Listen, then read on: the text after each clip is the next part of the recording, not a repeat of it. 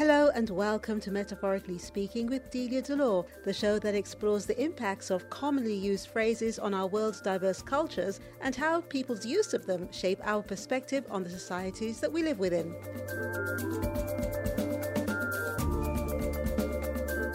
Today's metaphor is stand on your own two feet. And I'm sure you've heard that expression many times before. Probably it was used to encourage you at times when what you really wanted was some support. But looking back, I hope you can say that it was said as an example of tough love. My guest today is Carol Pike, who has been called the Queen of Sparkle. And when you hear her story later, you'll say that it's an understatement. Knowing I was going to interview Carol, I caught up on what she's been up to and especially living in these COVID 19 and its traits times, I thought it must be very difficult for her trying to cope, essentially alone after having two major strokes, which just changed her world completely. And that is why it's so important that we listen to other people's stories and also appreciate our lives. I have to say that over the years, I have not celebrated my birthday. I know many people do every single year, but I always believe that I don't celebrate it because I'm not always with my children and my grandchildren. And to me, it's a really big part of celebrating my birthday. And I wouldn't tell anyone. I would uh, go to work, do the same old things, and no one would know that any day was different. But in researching Carol and seeing at what COVID is doing to all of us, I thought that it's an important time for me to acknowledge that I have reached another year of my life. And another thing is that my mom is suffering with dementia, so she doesn't even remember me, but she tells me she loves me.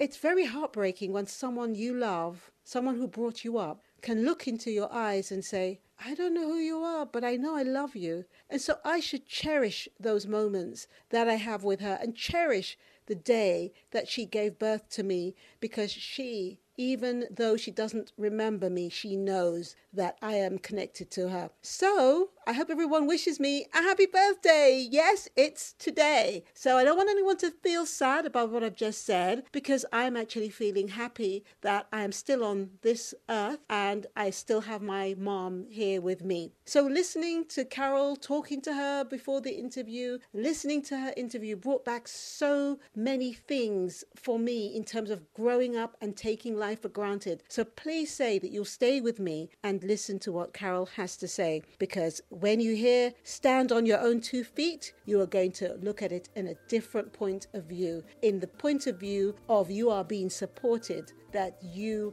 are strong and that you can achieve what you want to do, and only you can do that. So, with a big smile on my face of recognition and of love, and know that you're listening to me, let's start the show.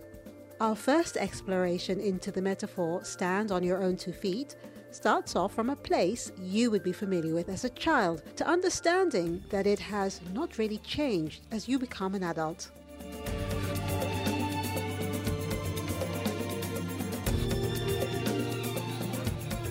It's hard to pinpoint the origin of this week's idiom, standing on your own two feet, it seems so ingrained within the English language, which makes sense as it's not hard to guess how it came about. The expression is closely associated with coming of age. We may initially think of a baby holding its parents' hands and standing up for the very first time.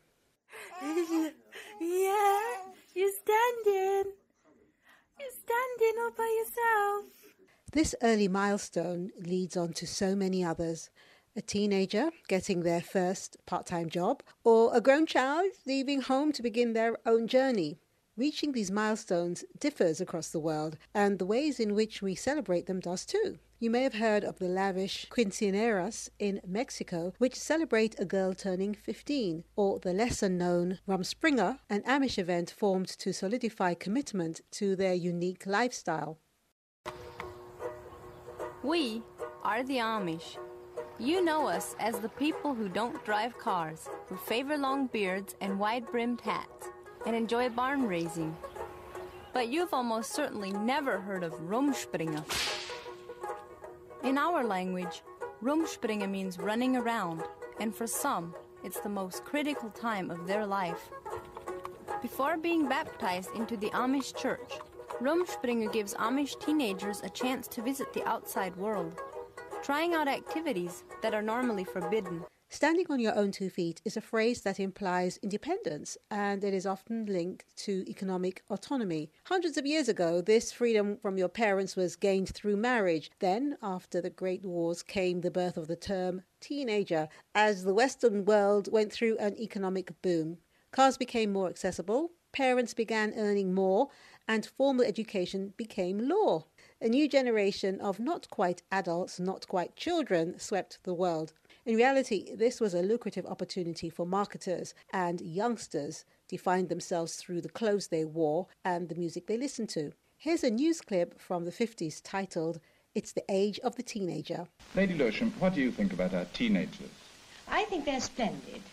And I'm delighted you've asked me that question because I sometimes think they get rather a raw deal. Well, why? I've met very many teenagers up and down the country when I've been travelling around, and I've been always particularly struck by their enthusiasm about everything, by their new ideas. I like the idea that they want to wear gay clothes, and it is in this country ideas that we certainly need. And I think that after all, one must remember the extraordinary things that one's parents and grandparents did, all their latest crazes, which seem to us just as extraordinary now. I'm always very bored with people who say, oh, young people aren't what they were in my day. Teenagers, guys and dolls can be trained in a few weeks to earn eight or ten pounds a week. The shops know it, so every town has a store with teenage departments, thriving on giving the young people the fashions they demand. Distinctive teenage fashions. As you heard, older teens started working too, which allowed for a generation to seek economic independence from their parents. However, in recent years, it looks like younger generations are taking longer and longer to leave home. And I know a lot of you are shaking your head because you know what I'm talking about. It's getting harder to gain the autonomy, but not impossible. Struggling to buy a house, paying off that student loan, having to work longer. Let's face it, millennials have got plenty to worry about. In fact, most young people think they're worse off than their parents. So what? If your parents are richer than you, that's not totally surprising. I mean, they have been working and saving for longer. But are young people today doing worse than their parents' generations were when they were young? Well, in terms of wealth and housing, yes, they are. Studies show that the average wealth of young people has been going down. But there's more to it than just young and old. So, what has changed? The average person born in the 1970s had built up a net household wealth of around £53,000 by the time they were 30. But if you're a bit younger, born in the early 80s, well, that figure would have dropped to just £27,000. Now, a big part of the problem was the economic crash in 2007 and 2008. That put a strain on everybody's finances. But millennials were hit especially hard. Finding economic independence can be a challenge for many. In the Victorian era, a time that had a certain fascination with understanding human autonomy, the world saw the rise of the travelling circus, and more specifically, the freak show. Bear in mind that Darwin's Origin of Species was released during this period, a book which drew into question the understanding of the human form. The era also saw a rise in other types of scientific exploration from the invention of anesthesia to the analysis of fingerprints in forensics. New areas of science emerged which have since been deeply explored, such as psychology and psychiatry, or debunked, such as the controversial pseudoscience known as phrenology, the study of the human skull in relation to our mental traits. Freak shows or sideshows allowed the Victorian public to see the mysteries of the human being for themselves. As a 21st century audience, we often look back at these shows and cringe, understanding how exploitative the circus life could be. You may think of David Lynch's The Elephant Man and the way in which Joseph Merrick was abused and ridiculed by his employers and audience. And I remember looking at it in those days and laughing I really didn't understand the consequences. At first, I didn't think it was true. I thought it was just a film that you just make fun of. And I remember being at school, people would be hunching their back. So if you hunched your back, they would call you the elephant man and so on. Poor Joseph Merrick was ridiculed by many people who didn't really understand who he was or why he was the way that he was. Ladies and gentlemen, the terrible elephant man.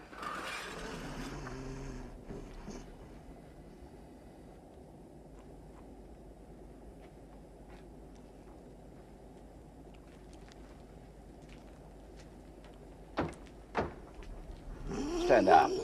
Stand up!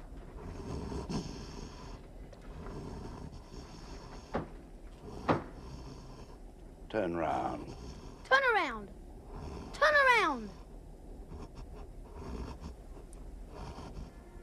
However, this level of exploitation was not always the case. Sideshows could provide opportunities to those with mental and physical disabilities to earn their own living during a time in which they were hidden away from society. The performers often saw more mistreatment by their audiences than their employers, as they were looked upon as creatures rather than people. Employers valued the big crowds a sideshow would bring, and in fact, these acts could often be the top earners within their troupes. We can see an example of this in the well loved musical The Greatest Showman, which tells the story of P.T. Barnum, founder of the famous Barnum and Bailey Circus.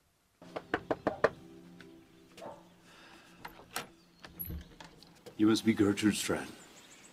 I'm looking for your son. I don't have a son. The hospital record says you do. Charles, right? Age 22?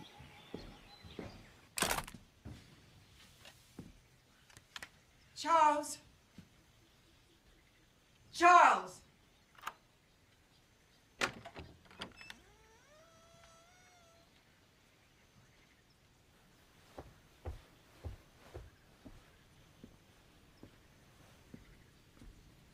P.T. Barnum, at your service. I am putting together a show, and I need a star. You want people to laugh at me? Well, they're laughing anyway, kids, so might as well get paid. In that scene, Barnum is attempting to contract Charles Sherwood Stratton, or General Tom Thumb, as he was more commonly known as. The general was an American dwarf who, unlike in the film, was hired at the very early age of five. His parents had taught him how to dance, sing, and impersonate celebrities, to which Barnum leapt at the chance of putting him on display. The general toured Europe, performing for royals such as Queen Victoria herself. He amassed celebrity status, with crowds mobbing him wherever he went. His wedding hit front page news, which prompted a reception with President Abraham Lincoln at the White House. And when he passed away at the age of 45, 20,000 people attended his funeral. Looking back using today's standards, General Tom Thumb would be considered a millionaire by the amount of wealth he amassed during his lifetime. I see a soldier, no, a general, riding across the stage with a sword and a gun and and and the most beautiful uniform ever made. People will come from all over the world, and when they see him, they won't laugh.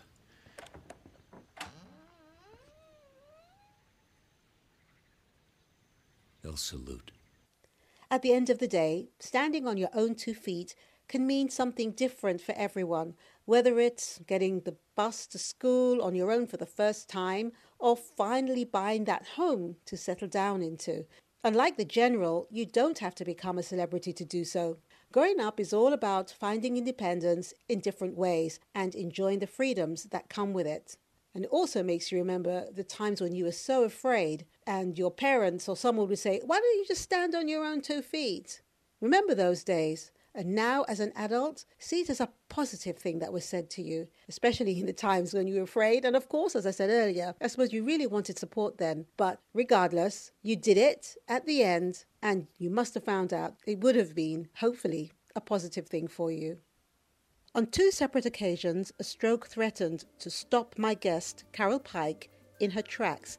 She says she seemed to bounce back, but I say she strikes back.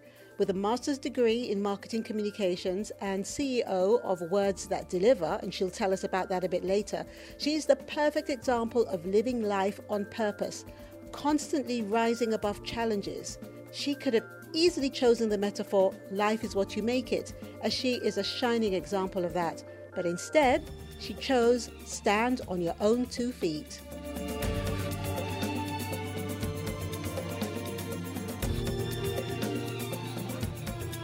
Carol, there is a reason why we've asked for you to be the guest on today's show. Now, you won't guess, so I'll just tell you. It's because it's my birthday. It's your birthday. Yeah, and I It's just my want- birthday tomorrow. Oh my gosh, you see? And I just wanted someone who I admire, someone who I've watched during the years, someone who I didn't particularly like, this is my blood sister, I know her very well, but I feel it. I feel it. I feel that if I had an issue, if I had a problem, had mm. news to share, it doesn't matter whether I've spoken to you yesterday or five years ago, I can pick up that phone and I can call you. And I say, Carol, guess what? So that is the main reason why you are on the show today. Wow. Apart from all your accomplishments. I needed to.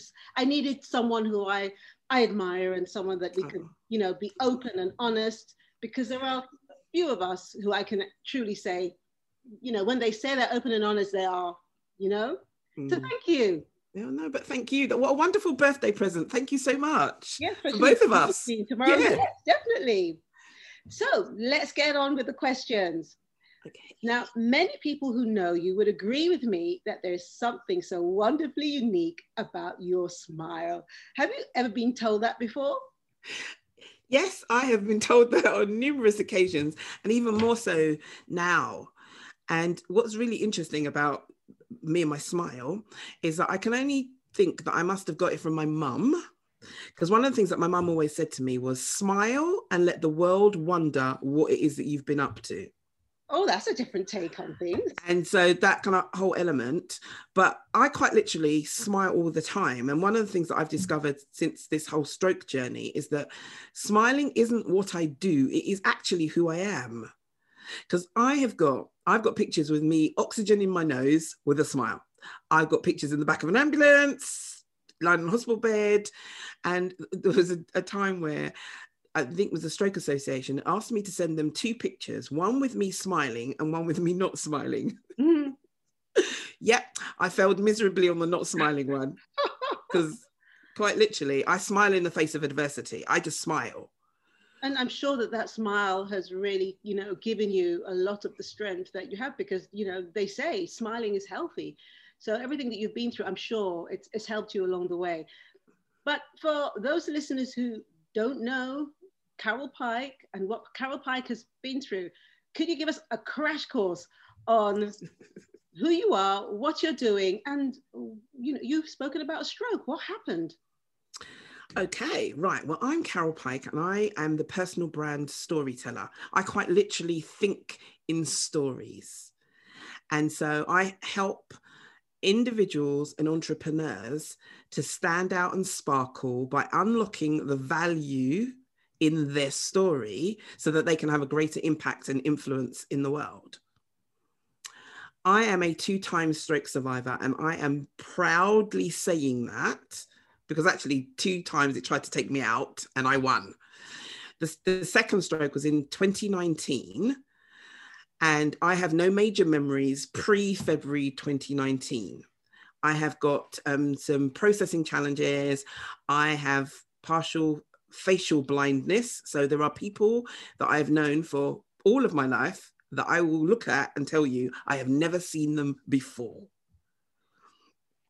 And so I liken myself in some ways to how I think a baby must feel when it was it's born into an unfamiliar world. It doesn't know how the world works and it has to learn how to operate in it. It feels a lot like that because so much of the world I'm not familiar with. But having said all of that, I believe in God and I am a child of God and I'm standing on my faith. And what I have discovered is my experience and expertise and all of the value that I bring to the table, that hasn't disappeared. The core essence of who it is I am is there all the time with me. So I may not have details of growing up. I may not remember being with my mum. I may not remember any of those things, but actually, my expertise transcends all of that. And who I am transcends all of that. So I guess that's kind of like me in a nutshell. Yeah. Well, you've done very well for in a nutshell because I've, I've got the picture quite clearly. Well, I suppose that will come through because you are a storyteller. But how did you get the names personal brand storyteller and Queen of Sparkle? Well, the personal brand storyteller essentially was was my decision that you know that when somebody asks you what's your role in in a, in a, in a, in a business or in your job and you have a title, I decided that I'm I'm I'm a marketing strategist and I'm passionate about personal branding. So that's where it is my focus is. And because I'm a storyteller, and for me, the personal brand is the story you tell the moment you show up before you've said anything. So personal brand and story kind of work together. And I tell stories all the time. So it was a, a kind of an easy connection that actually that's who you are. Yeah. So owning that. And the Queen of Sparkle is a really interesting position that I'm now in. Because when I'm talking about personal branding, I'm now talking about helping you to sparkle more brightly. And sparkle is, I have a sparkle equation, and it is know who you are, understand the value you bring to the table, and then show up unapologetically on purpose. And it's interesting because this came, the sparkle concept actually was birthed when I met Nelson Mandela. Yep, a little name drop there. Okay. um, but, but when when he entered the room, it wasn't what he said, it wasn't what he did, it was just him that actually had that presence, had that impact. And I thought, oh my gosh, that is sparkle. And so that was a, a, thought that I had. And then when I was in hospital, my first booking to speak in 2019, I was in pajamas in a wheelchair on a stroke ward.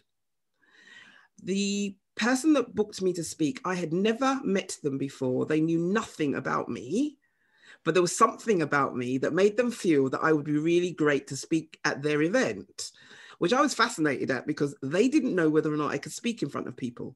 In fact, to be perfectly honest, neither did I. Mm-hmm. But it was my sparkle that actually connected that. And then what's happened over the last 22 months is that every time it is I show up somewhere, that people notice me. And I will say that people may not remember what it is I've said. They may not even remember my name, but they will never forget me and the impact that I had on them. And so that is now become known as my sparkle. And people have called me the Queen of Sparkle. People have referred to my sparkle. I don't even have to say it. People have referred to me in that way. So that's where it is that that's all come from. Wow. Well, I can see that because just as I started with my first question is about that smile. So the sparkle, the smile, it's, it's not one and the same. In one way it is, in one way it isn't. But anyway, I, we can talk about this all day. you, you, you've mentioned your strokes. You've had two strokes. Were they both sudden? Did you have any warning signs? Well, we we see the adverts and they talk about you know the the fact that this happens and if this happens then it's a, a stroke. Well, I had none of those. My first one was in 2014. And I guess the indicators started, although I didn't know that what this was, was I went swimming and I was trying to swim in a straight line, but I kept turning right. And I kept doing it and I kept turning right. And I thought, okay, this is weird, but I didn't think anything of it. That whole day, I kept dropping things and I spent the whole day trying to coordinate myself because I had an, an event to go to in the evening but I didn't think anything of it. And then the following day, I was taking some people somewhere, and the person in the passenger seat said, Oh, that's a bit close. But I just thought it was just them. So I didn't take any notice. And then there were just kind of little bits and pieces that weren't quite in sync. But I forgot to say that we also have lupus, and lupus is a really strange condition where strange things happen. So I just thought it was a, another lupus thing. Mm-hmm. And it wasn't until I was driving back from the the place that I was, and I heard bang, and the airbags deployed in my car. That I thought, hmm, maybe there's something wrong. But I still didn't understand what was happening, and I had um, driven into a parked car, and then Um, I remembered a friend of mine had had an accident before, so I called her and she came and called the police and the ambulance. And it was only when I went to the hospital that my speech was slurred. In fact, the police thought I was drunk because they they followed me to the hospital to do a breathalyzer because my speech was slurred. And obviously it was in the morning and I had run into a parked car. So there was little indicators for them that maybe this woman's drunk. And that was how it was that the the stroke was discovered. So in some respects, the car crash saved my life because I wasn't going to go to the, the hospital, so I wouldn't have known. So that was my first stroke. Oh, and I have to say the name of it because it always sounds like a swear word. I had a right frontal lobe infarct. Oh dear. That always makes me laugh because that sounds, okay. sounds like a swear word. Hmm. And then I, I celebrated five years since that stroke in January of 2019. And then February of 2019, I thought I would have another one. And then this one, I had a headache for three days. I kind of ignored anything because I just thought it was a headache. And then it was a friend who had been trying to get hold of me that I finally spoke to on day three who said, What time shall I call you to find out what the doctor said? And I thought, Oh gosh, they're going to keep pestering me. Okay, I'll go to the doctor. Mm-hmm. And I went to my GP, and my GP knows me for, for a number of years and through my various challenges. And even though my blood pressure was normal, he said, I know you, let's check this out. And I went to the hospital, and it was an hour and a half later. My blood pressure was through the roof. They did a scan, there was a bleed on the brain but even in that i still i wasn't clear that it was a stroke and it was only when they blue lighted me to another hospital and i saw all of these doctors and stuff that i said um why am i seeing stroke doctors and they said carol it's a stroke yeah um, and then just to show you the way which is I look at the world. So I've got a bleed on the brain. It's a stroke. I've been blue lighted to a hospital the, when the doctor told me that, I remembered that only 15% of all strokes are bleeds. So I said, Oh my gosh, I'm in the top set. I'm in the top percentile. And he said, Carol, nobody thinks like that, which probably about sums up my thinking is outside of. Yes. Yeah. So yeah, so there was nothing traditional about about it. There was nothing. There were no indicators that actually said that this is a stroke that it's happening there were indicators that there was something wrong, but because I have an underlying condition, it could so easily have been attributed to that. Yes. But were you generally healthy before both strokes, would you say? I guess the that whole definition of healthy is probably a loose one because I have a condition called lupus. Yes. Which is an autoimmune di- disease where your immune system is overactive. So I already had a kind of a, a predisposition to being unwell. Yes. Oh dear. Okay, I just don't know. You you're just amazing because when you get news like that, you don't put a smile on your face and you don't become the doctor, you know, uh, immediately. Yeah. You know, it happens overnight, you know, after you start studying everything. But you know, um, earlier you said that you had um, no major memories pre February 2019. How did you discover that? Discovered this? Well, I think that the first time I thought that maybe there was something wrong was when I was in hospital and my mum didn't come to see me. And so it took me a while to work out why why my mum wouldn't come to see me. And at the time, she'd actually been dead for 23 years. But I had no real I yeah, I that was almost like news to me. Mm. Um, and I think just little things like I, when I, I remember the first time I looked in the mirror, and I was in the bathroom with a nurse and I looked in the mirror and the the features were familiar, but I had no idea who that person was looking back at me. It was a very weird thing where I'm looking and thinking, I wonder who that is. And then I worked out it must be me because the nurse was white. And so I still wonder if the nurse had been black, whether my conclusion would have been something different. Yeah. And, and then I think, oh, yeah, I didn't know how to walk that was an interesting one. And I would the the physios kept saying, "You need to come on, Carol. You need to get up and walk." And I'm thinking, why? I'm in hospital. I'm not going outside. They take me to the bathroom. They bring me food and they bring me drugs. So why would I need to walk?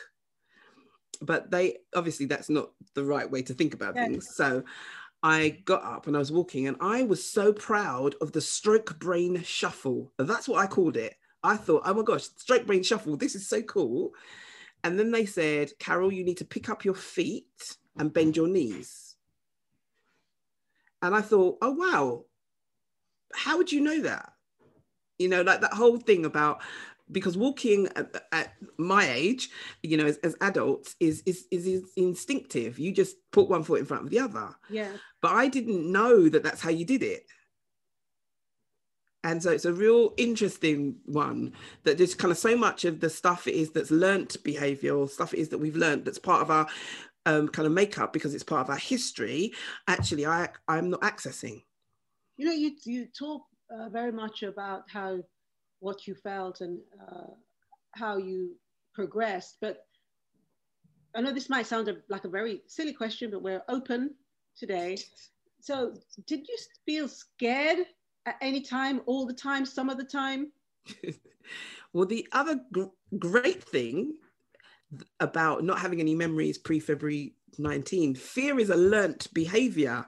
So I actually have no frame of reference for fear, worry, anxiety, or regret.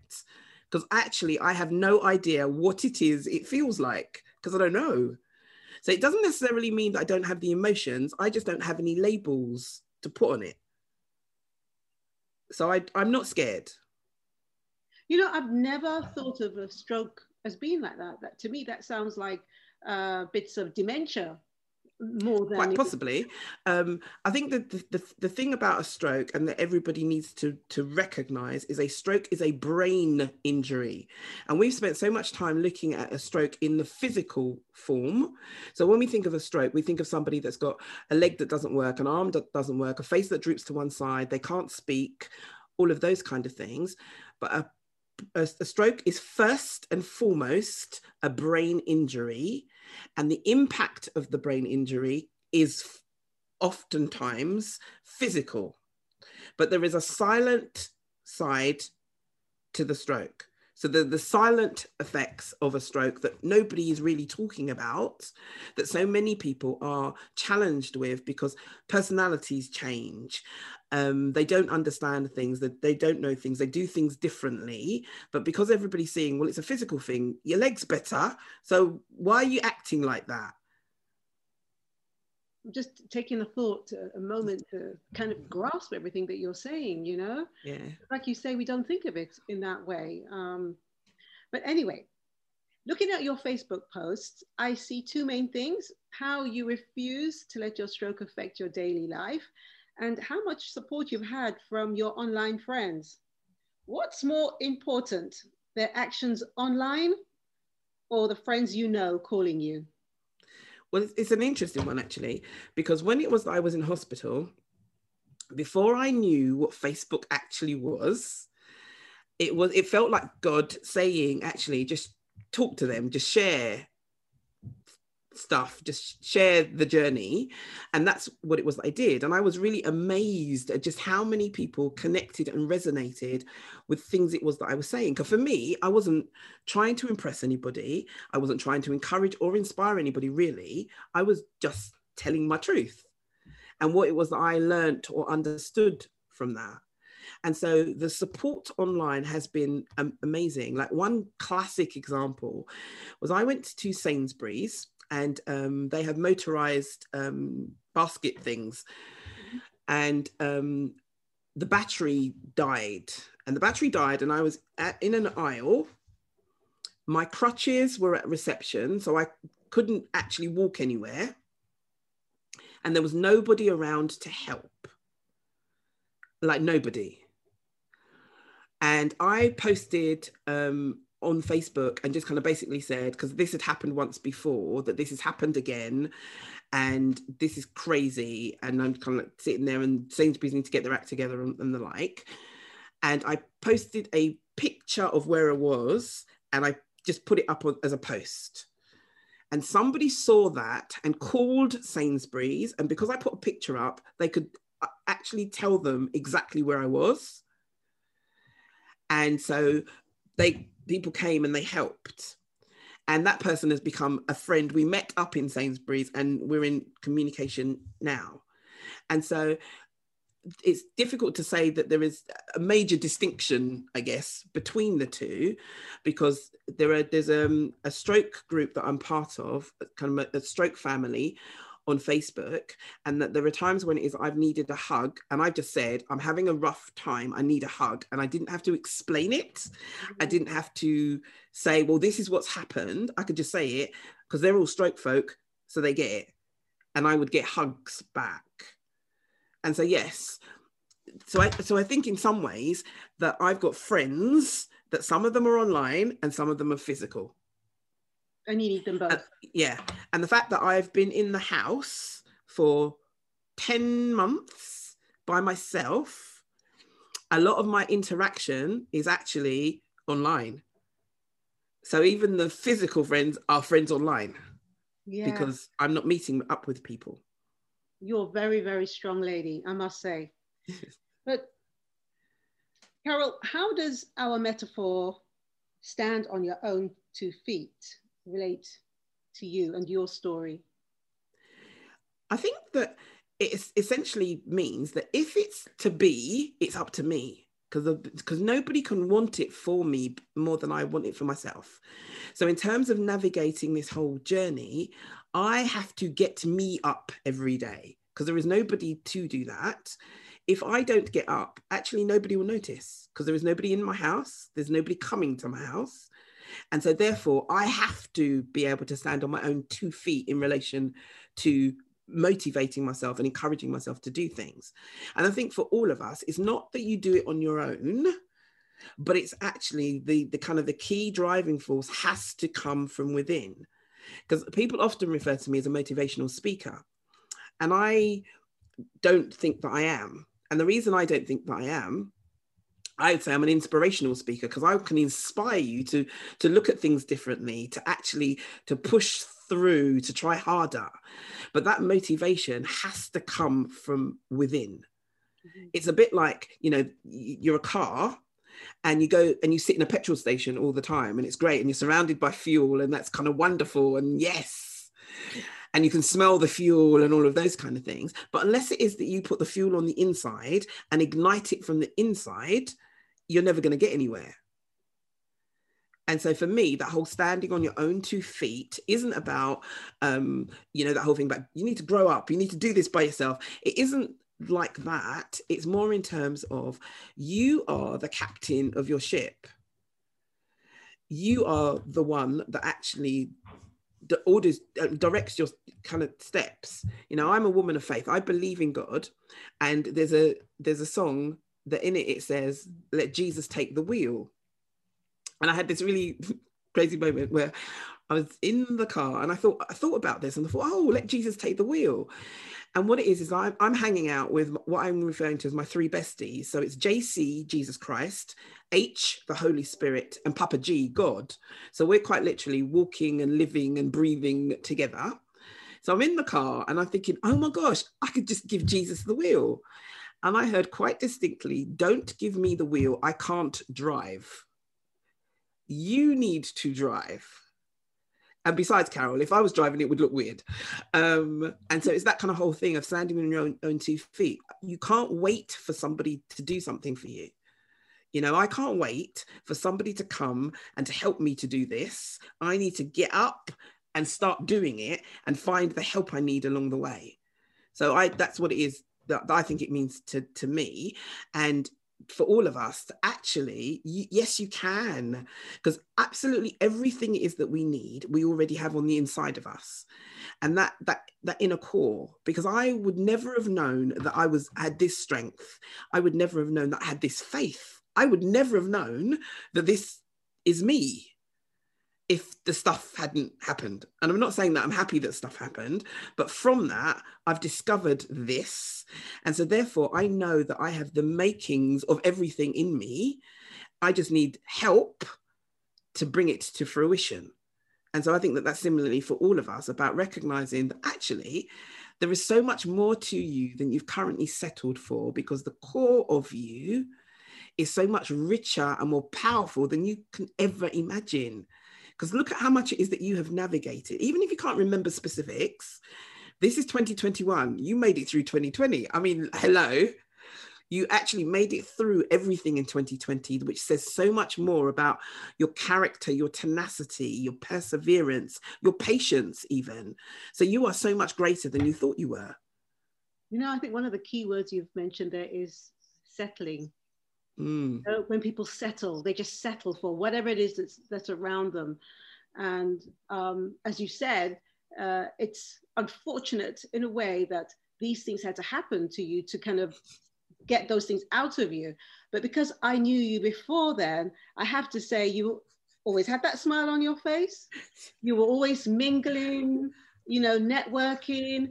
And even though the chips were down at some stage, because that happens to all of us, you still had that smile on your face. So I think, you know, bless your mom. She obviously, and again, on your Facebook page, I see lots of quotes from your mom. She's been very influential in the way, of course, the way you were, you know, raised and the way that you are right now. So even though she may not be physically, bodily here, she's mm. still there with you, yeah. helping you, pushing you, and of course, your faith, you know? Yeah.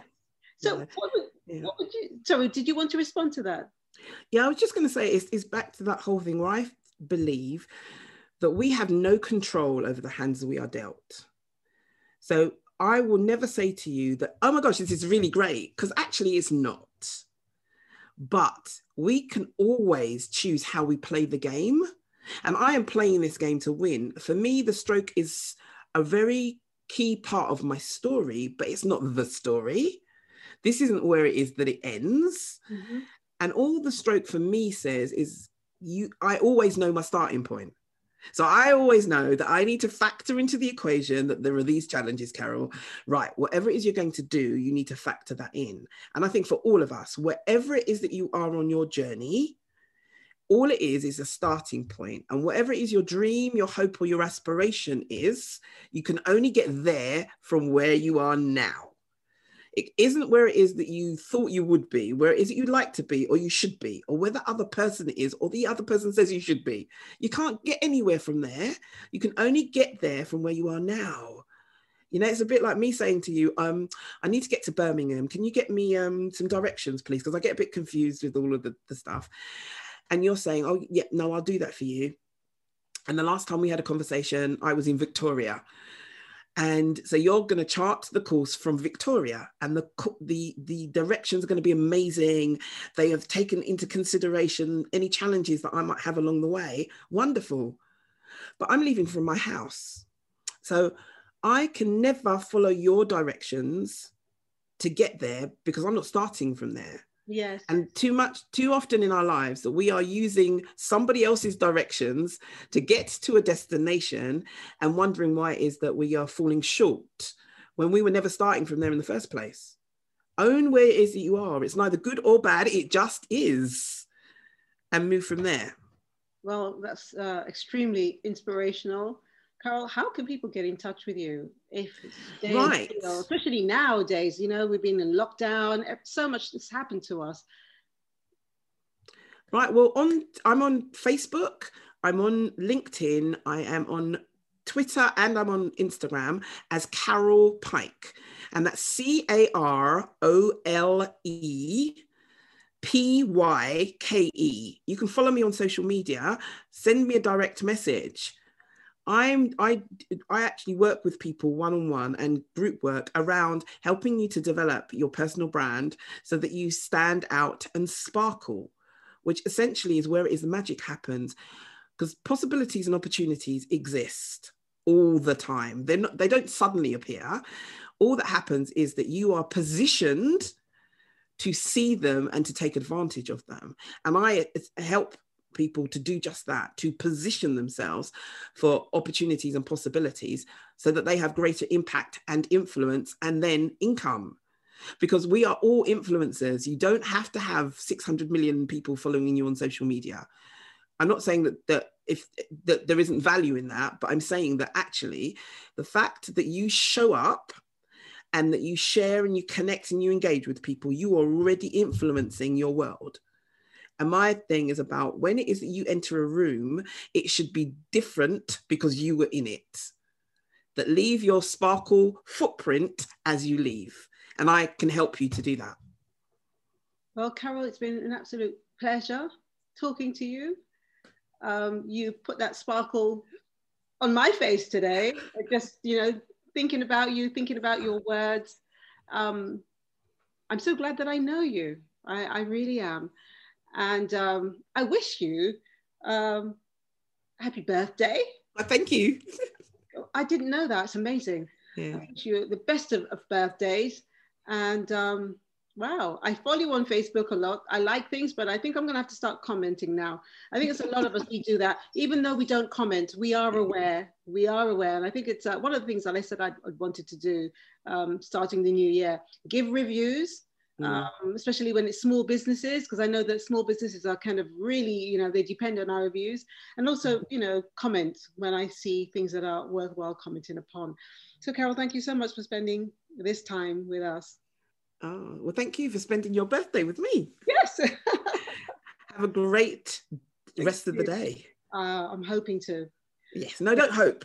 The other thing I want to say is that hope is not a strategy. It's the wind beneath your sails, but actually, it's not a strategy. So it's the actions that we take. Yes, Madam Queen. All right.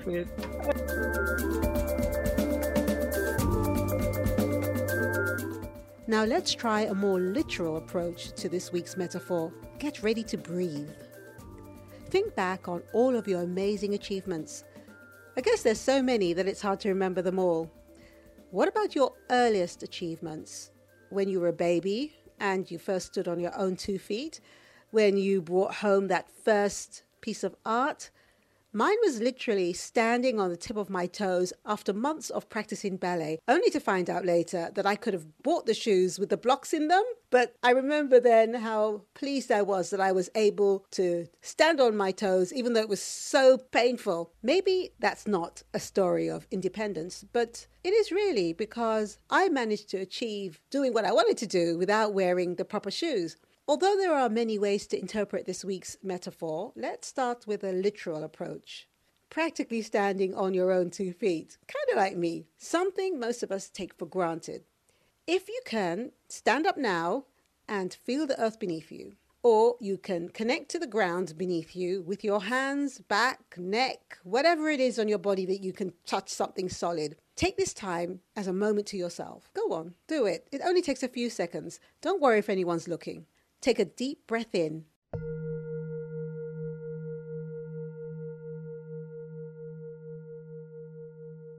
And breathe out. Don't you feel different? A little calmer? It was only just a few seconds. But it's easy to forget that unless you are riding the ocean or some form of aviation transportation or other such things, we are all connected to each other through planet Earth. This is a perfect planet.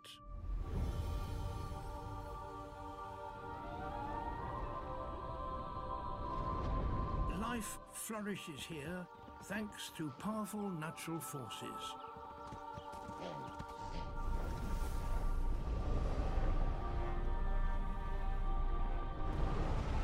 Light from the sun reaches us in just eight minutes, powering our living world. And its daily and yearly rhythms shape the lives of every creature on Earth. You may believe you share a connection through a spiritual energy flowing through all of us, or energy transferred by tiny vibrations in every particle of matter that makes up our existence, or perhaps you believe it's something to do with the earth being flat. Nevertheless, we are all connected through the ground below. We should metaphorically stand on our own two feet. You don't need to worry about other people's opinions. Having a firm stance for what you believe in will allow you to be an individual. As Laozi philosophized, care about what other people think and you will always be their prisoner. Here's some more words of advice from one of the most individualistic artists of all time. But you never learn that until much later on, I think. But never work for other people. uh, what you do, always always remember that the reason that you initially started working was that there was something inside yourself that you felt that if you could manifest it in some way, you would understand more about yourself and how you coexist with the rest of society. And I, I think it's terribly dangerous for an artist to fulfill other people's expectations. I think they produce, they generally produce their worst work when they do that. And if the other thing I would say is that if you feel safe in the area that you're working in, you're not working in the right area. Always go a little further into the water than you feel you're capable of being in. Go a little bit out of your depth. And when you don't feel that your feet are quite touching the bottom, you're just about in the right place to do something exciting. As David Bowie so aptly put, when we don't feel our feet touching the bottom, we are unable to stand on our own two feet. That is when we realize our potential to do something amazing. What do you think would push you furthest from your comfort zone and make you feel out of your depth? Certainly, for a vast majority, it's standing up and speaking in front of an audience. I wish I could join you here, but I can't. That doesn't uh, faze me in the slightest. But mine is when a plane has just taken off, and sometimes it's bumpy until it reaches its cruising level and it gets a bit more smooth. Well, all that time, I'm really doing a big pretending act. Anyway, your heart starts racing, your mouth dries, and your palms get clammy, which can be remedied by taking a deep breath and grounding yourself. And I do that actually. I've learned to do that when the plane's taking off. I do breathe in. There's some beautiful apps that you can use, and it really does help. But sometimes that isn't enough, and we still worry about what other people will think, how they will react, and so we lack the confidence to stand up on our own two feet. This is when you must stand fast and stay rooted to your spot. And then that embodies the metaphor stand on your own two feet. But what's worse than having everyone laugh at you? Come on, what's worse? It's when nobody's laughing and your profession is that you are a stand up comedian. Stand up comedy is one of the scariest career paths there is, followed closely by crocodile dentistry, but it can also be extremely gratifying. Conquering the fear of public speaking to connect with and bring joy to a room full of strangers must have a wholesome impact on one's confidence, especially when you learn that it doesn't matter if no one laughs. But you know, you know what it is, Dave? You've been a stand-up for many years. And, and you know, you probably get that question when people say, oh my God, you're a comedian. Well, what happens if you go out there and you tell your jokes and no one laughs? Mm-hmm. Nothing happens.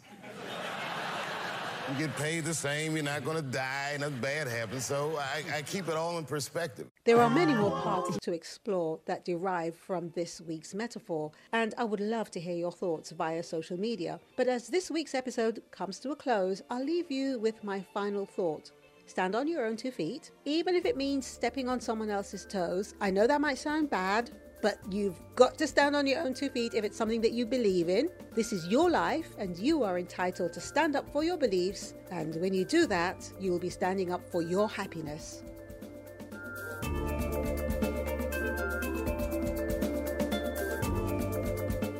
Thanks for listening to Metaphorically Speaking, created by Dealey Delore Productions, with original distribution by Colourful Radio. This episode was hosted by Dealey Delore and had segments written by Sabina Lalcopra Garcia and Sean McAladin. Script supervisor is Honor Webb. The show was produced by Sam Colwood with production assistant from Ojua Akasveni. The program was edited by Reese Bridge Robinson and animation and promotional edited by Ernest Deneve.